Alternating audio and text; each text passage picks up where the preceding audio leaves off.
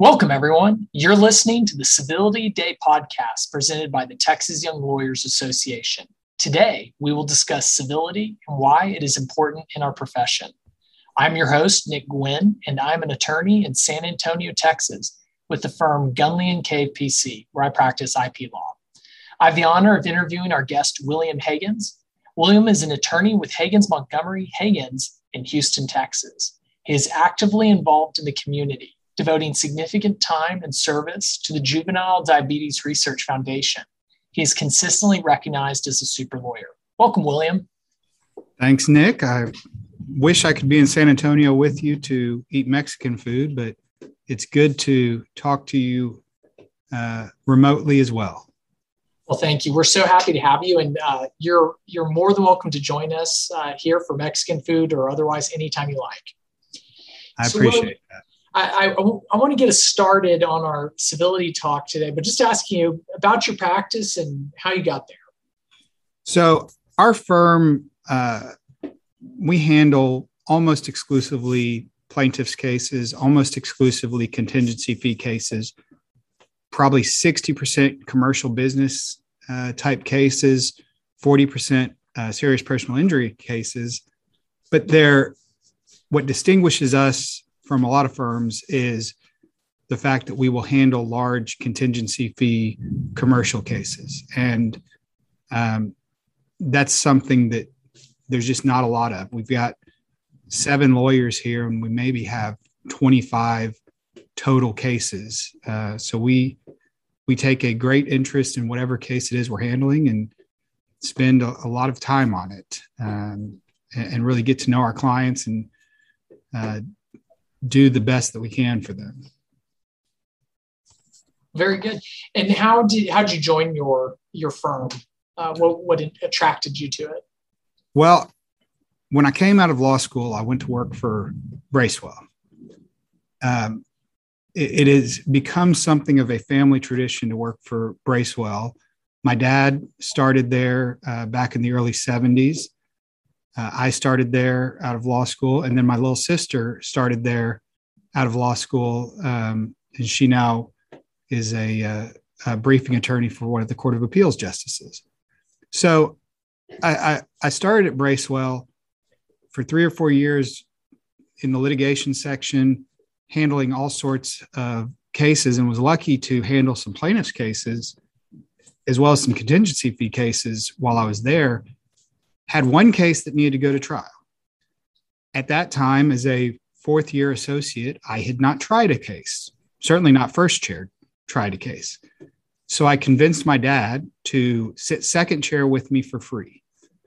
Um, he looked at it as an opportunity to try a, a, a case, you know, with, with his son. I was soaking up as much information as I could about, you know, trial strategy and, and everything else, as well as talking to some of the partners at Bracewell. And we got a tremendous result for a woman who was hit by a tow truck, FedEx delivery driver hit by a tow truck as she was delivering a package, um, and got a, a great result for her and I realized I really enjoy trying cases.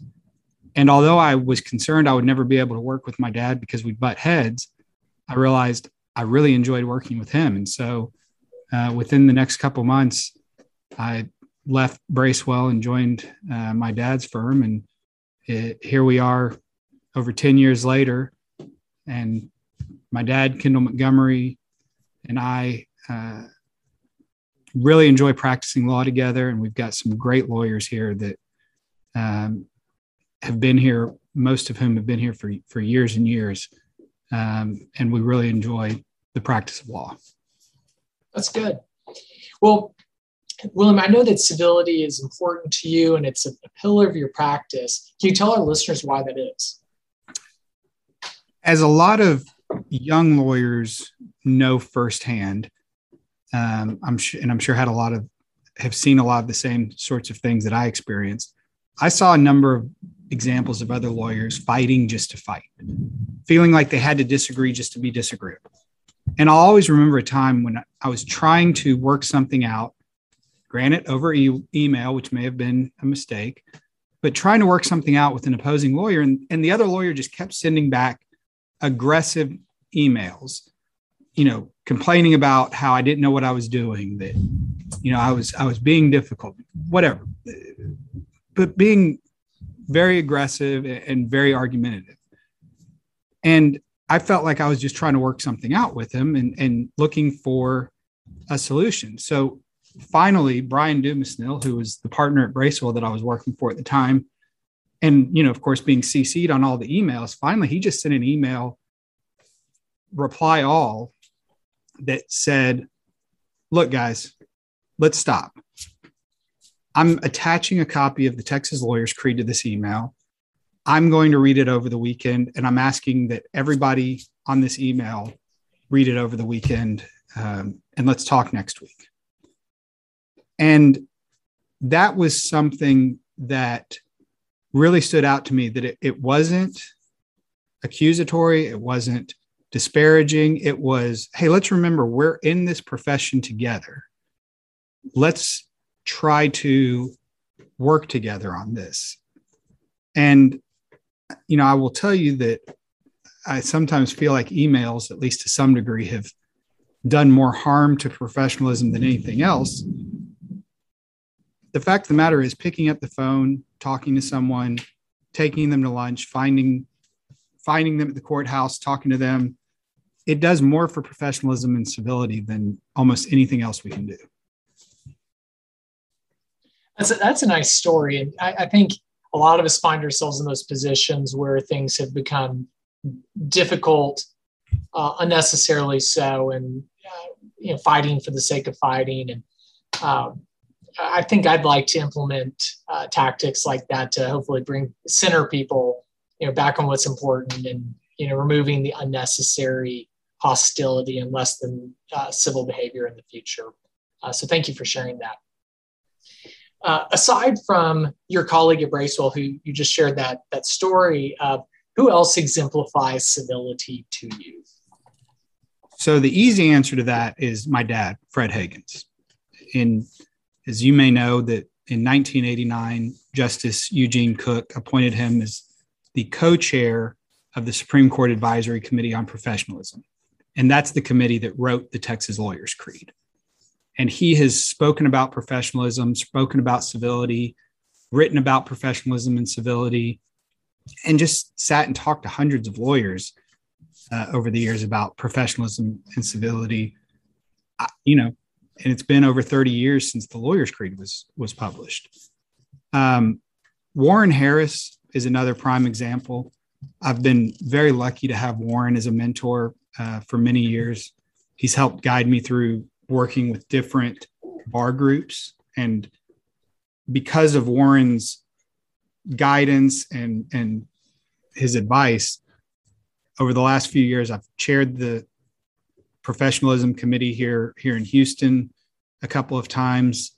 The last two years, I've been on the state bar professionalism committee.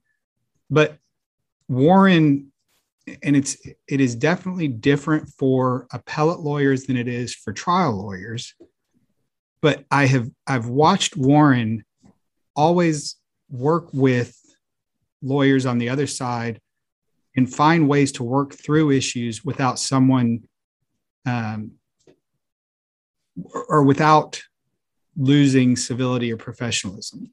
That he finds ways to become friends with uh, people on the other side of cases that is it's a unique skill that uh, I've, I've watched him over the years use. And, and a lot of it is because of how involved he is with the bar and um, things like that. And, and I've, I've tried to emulate some of those types of things to get more involved to just become friends with more lawyers because you never know who you're going to need uh, a favor from or, or, to work with or you know somebody that, that you just don't want to cross unnecessarily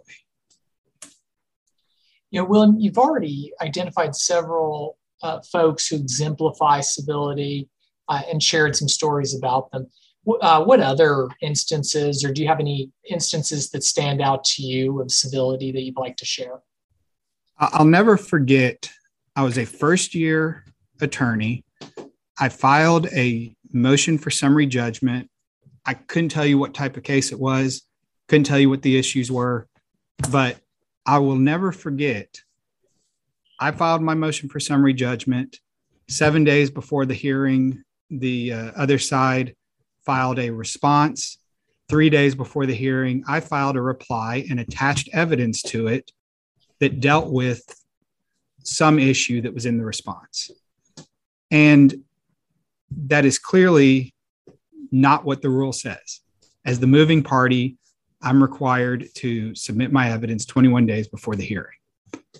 But as a first year lawyer, I'm, I'm doing everything fast. I'm not paying attention as well as I should to the rules. And this lawyer walks up to me, had never met, had never met him before, um, would only deal with him a, a little bit in that case. But he walks up to me and talks to me like a professional about, hey, here's why what you did is wrong. We can't have the hearing. Let's just continue it. He had every opportunity to go in front of the judge and make me look bad. He had every opportunity to call me inexperienced and, and naive and, and stupid and anything else. But instead, he just came over and said, We need to continue the hearing. Let's just do this again in a few weeks and let's do it right. And I'll never forget. Unfortunately, I can't even remember who who it was or what type of case it even was. But I'll never forget how easy that was and how I've tried to to do the same sort of thing um, in similar instances because there's just no reason to try to score some cheap points as opposed to just doing what's right. I, th- I think that is a, a, good good story. I appreciate sharing that. I, I think you know the, the longer we practice, the the more we learn and appreciate that you know cases generally speaking aren't won and lost on procedural grounds and you know we should think twice before we try to use as an opportunity to make our opponents you know look like fools or you know belittle them so i, th- I think that's something that we can all benefit from uh, now that was certainly a positive story. Uh, what horror stories do you have uh, to share, William? I will also never forget an 18 wheeler um, injury case where we had reached a settlement.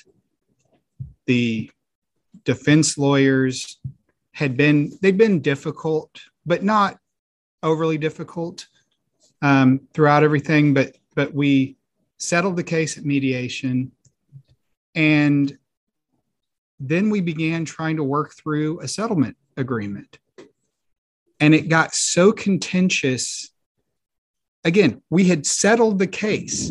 We were supposed to be working together to close the file so they didn't have to worry about it anymore. So their client didn't have to pay them anymore. And it got to the point where this lawyer would not let me speak. She would just, you know, cut me off anytime I tried to talk to her about, you know, the settlement agreement, where she ultimately, I thought she had hung up on me in the middle of, of me trying to talk through an issue. She she emailed me later to tell me she had not hung up on me. She had just put the phone down because she didn't want to listen to um, me explain something. And it was so bizarre to me that we had done the hard part. We had gotten the case settled. And now I just had somebody who, no matter what I wanted, she wanted the opposite of it.